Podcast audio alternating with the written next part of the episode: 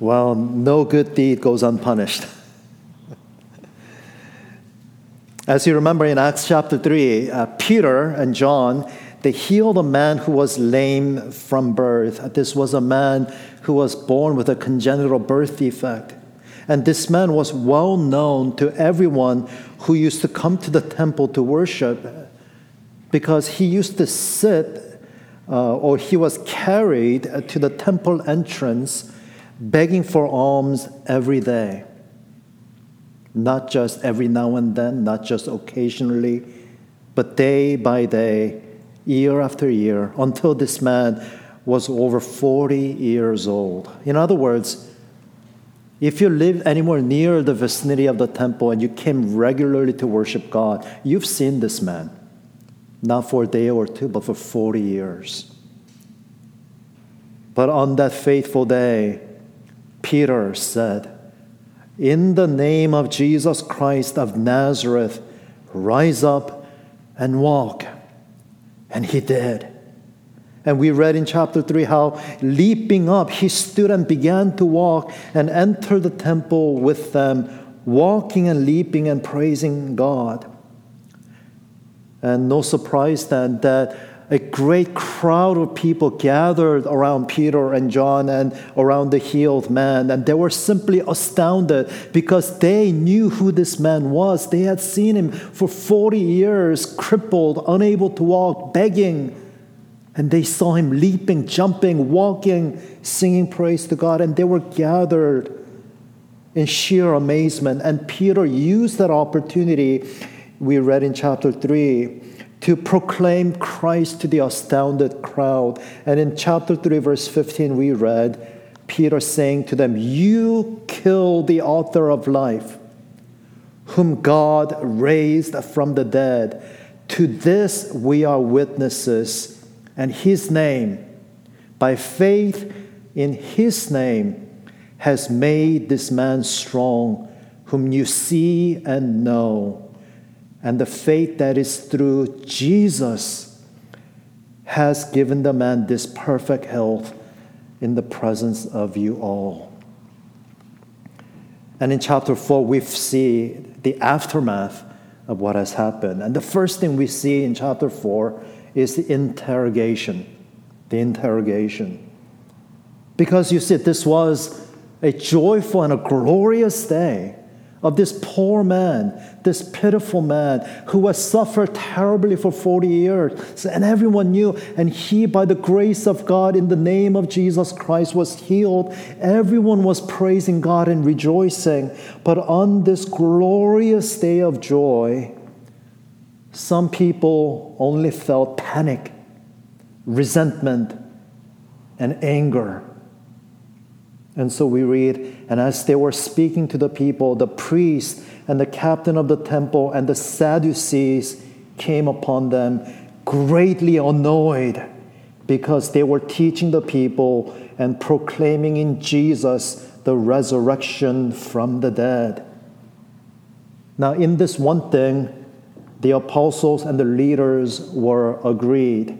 For Peter and John, the healing of the lame man was all about the name of Jesus, whom men crucified, but God raised. So you noted that, didn't you?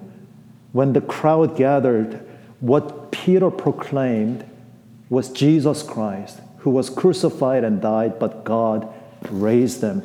So the, raise, uh, the healing of the lame man for Peter was all about Jesus' resurrection. And it was precisely the resurrection of Jesus that the leaders could not stomach. So they arrested them and put them in custody. But here's the funny thing uh, you can muzzle men, but not God. You can arrest the witnesses and the apostles, but you cannot arrest or stop the gospel.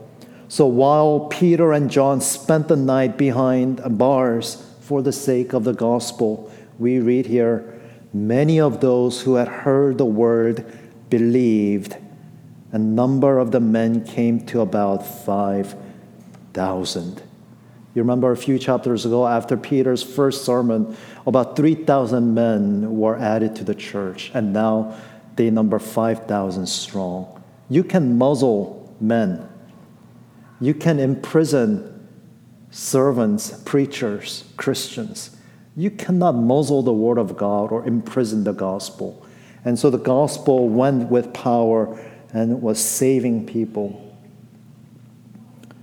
And on the next day, the rulers and elders and scribes gathered together in Jerusalem with Annas the high priest and Caiaphas and all who were of the high priestly family. Now, I'm certain you recognize those names because these are the same people who presided over Jesus' trial and condemned him to death. Annas and Caiaphas, they were there when Jesus was brought before them. And what's notable also is that Annas and Caiaphas were both Sadducees. And the Sadducees, they were the wealthy and the influential sect, and they had some peculiarities. Sadducees, as a sect and as a movement, accepted only the first five books of the Old Testament as scripture, and they ignored the rest. So the Sadducees accepted as God's word what we call the Pentateuch Genesis, Exodus, Leviticus, Numbers, and Deuteronomy. And the Sadducees recognized only, only these five books as scripture, and they insisted and they argued that these five books of Old Testament by Moses don't say anything about the resurrection of the dead. And so they argued and they believed that there is no such thing as the resurrection of the dead. And understandably, when there is no resurrection of the dead, they also deny the immortality of the soul. Not only that, they control the lucrative business of money changing and the selling of the sacrificial animals in the temple precincts. And here and there in the Gospels, we see the confrontations between Jesus and the Sadducees. You might remember in Luke chapter 20, some of the Sadducees came to Jesus and in what they thought was a gotcha moment. And they wanted to trap Jesus to prove how absurd it was to believe in the resurrection of the dead. And so they brought this ridiculous story of a, a woman who ends up marrying the seven brothers. And they ask, Now at the resurrection, now whose wife will she be? She was married to all seven. And what Jesus does, he answers them from Exodus chapter 3, one of the books that even the Sadducees recognize as scripture. And Jesus says, The Lord, the God of Abraham, and the God of Isaac, and the God of Jacob. Now he is not God of the dead but of the living, for all live to him. That was, that was brilliant, isn't it? Where, where the Sadducees were arguing and insisting that, that the f- first five books of Moses said nothing about the resurrection of the dead, Jesus goes right to Exodus and proves to them how wrong they were. And of course, who could forget? Matthew chapter 21 Jesus entered the temple and drove out all who sold and bought in the temple. And he overturned the tables of the money changers and the seats of those who sold pigeons. You see, in those days when worshippers would travel from all over the country to come and worship God in Jerusalem, they obviously could not bring their sacrificial animals with them, so they would bring money. But being under Roman occupation, their currency was Roman currency and needed to be exchanged for the temple currency. And they would be charged exorbitant exchange rate, and they would be uh, charged exorbitantly high price for the sacrificial animals. And by the who's in control? The Sadducees. You see? And Jesus came to the temple and he drove them out. And he said, My it is written, My house shall be called a house of prayer but you make it a den of robbers. And so it's not very hard to imagine that the Sadducees nursed a grudge against Jesus. And when an opportune time came, the Sadducees, along with the other leaders of Israel, of course, but especially the Sadducees, the high priest Annas and Caiaphas being among them, they put Jesus on trial. They brought false accusations against him and they condemned him to die. And now it is the very same people interrogating the apostles. And so, as we read this uh, passage, we feel the rise in tension. And if you had never read this passage before, this is the point at which you will be asking Will this be the end of the church? How can you expect anything else from these people? These people who killed Jesus, will they put the church of Jesus Christ, which had just got its beginning? Is this the end of the church? So that is the tension, that is what is at stake. But the second thing we see is the answer.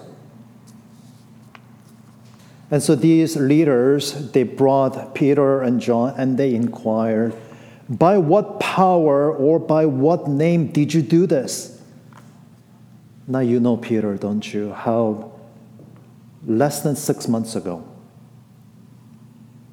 on that night when Jesus was betrayed and arrested, Peter did not have the courage to follow Jesus closely, but he didn't want to leave him either, so he was circling around And when a little girl asked him, Hey, aren't you one of the followers of Jesus?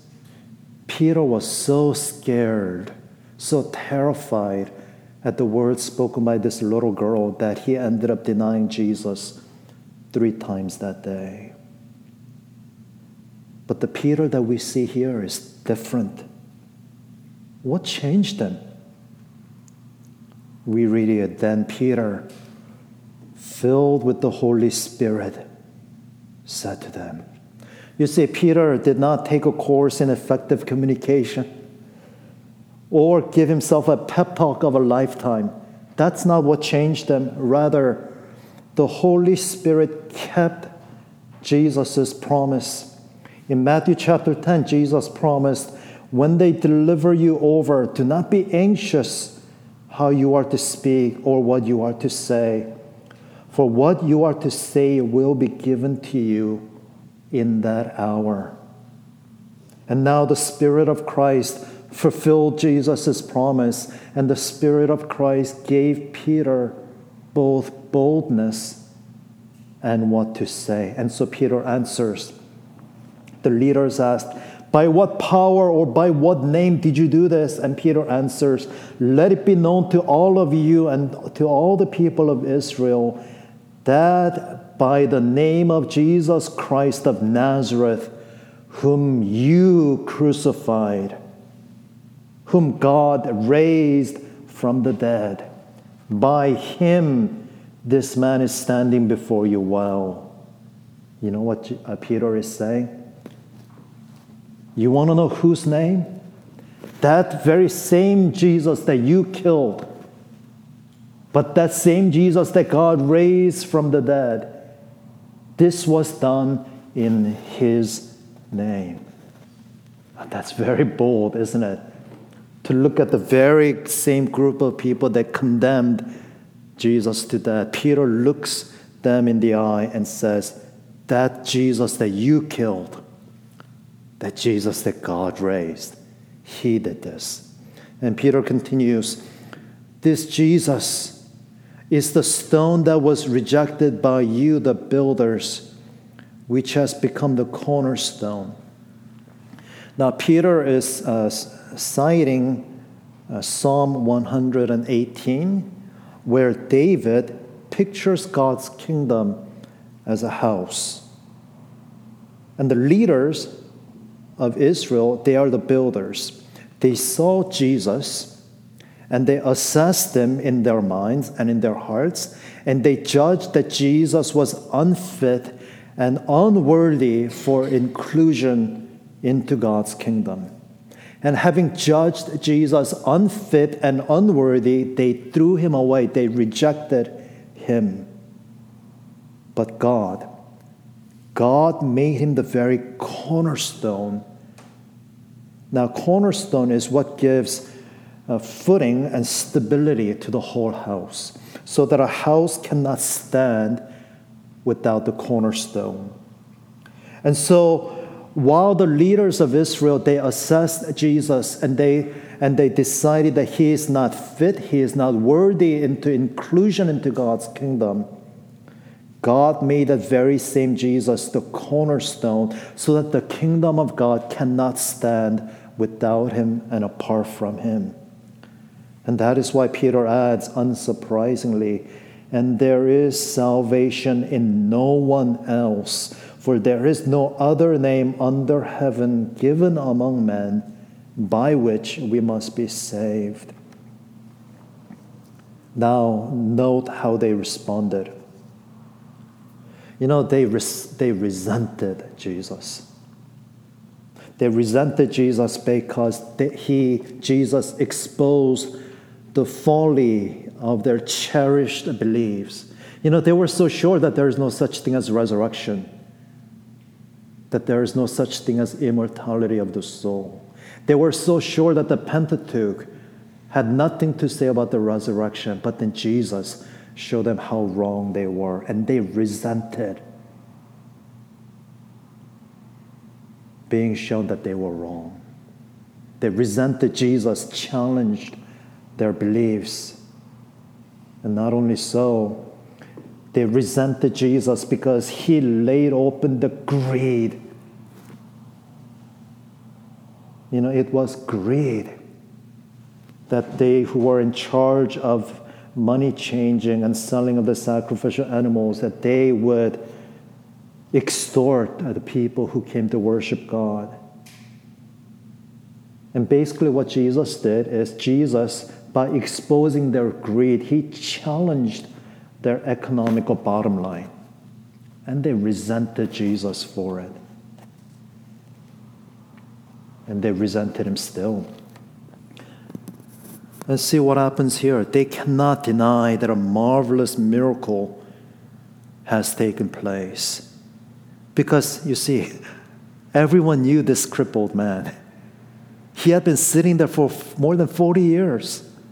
Every worshiper who came to worship God, they saw him, they knew him day after day, year after year. And they saw this man healed and restored, praising God. And there was no way that they could deny this great thing, great sign that had taken place.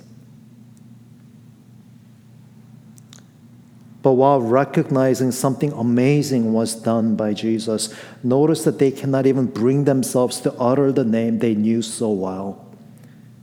And they said, But in order that it may spread no further among the people, let us warn them to speak no more to anyone in this name. You see, they can't even bring themselves to say the name of Jesus. So deeply entrenched was their resentment for Jesus. But did you hear what Peter said? There is no other name under heaven given among men by which we must be saved. There is no other name except the name of Jesus where we find salvation. And these leaders, these Sadducees, in their deep resentment for Jesus, they could not even bring themselves to say the name Jesus. You know, they shut themselves out of God's kingdom and salvation. So, first, there is the interrogation, there is the answer, and thirdly and finally, we see the application.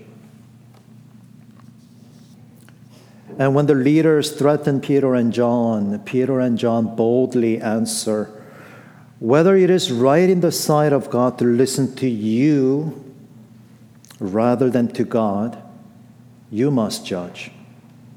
For, for we cannot but speak of what we have seen and heard. You see, Peter and John, they knew what these people had done to Jesus. And I think when they said these words, when Peter and John uh, answered back to the leaders, whether it is right in the sight of God to listen to you or to God. I think they said these words expecting they were about to die. You see, these people, they are the ones who condemn Jesus to die. And with boldness, shall we listen to you or will we listen to God?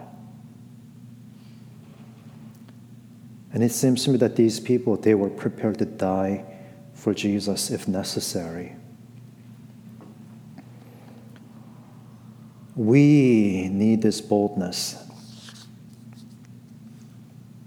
because we live in a world that threatens all who will speak in Jesus' name.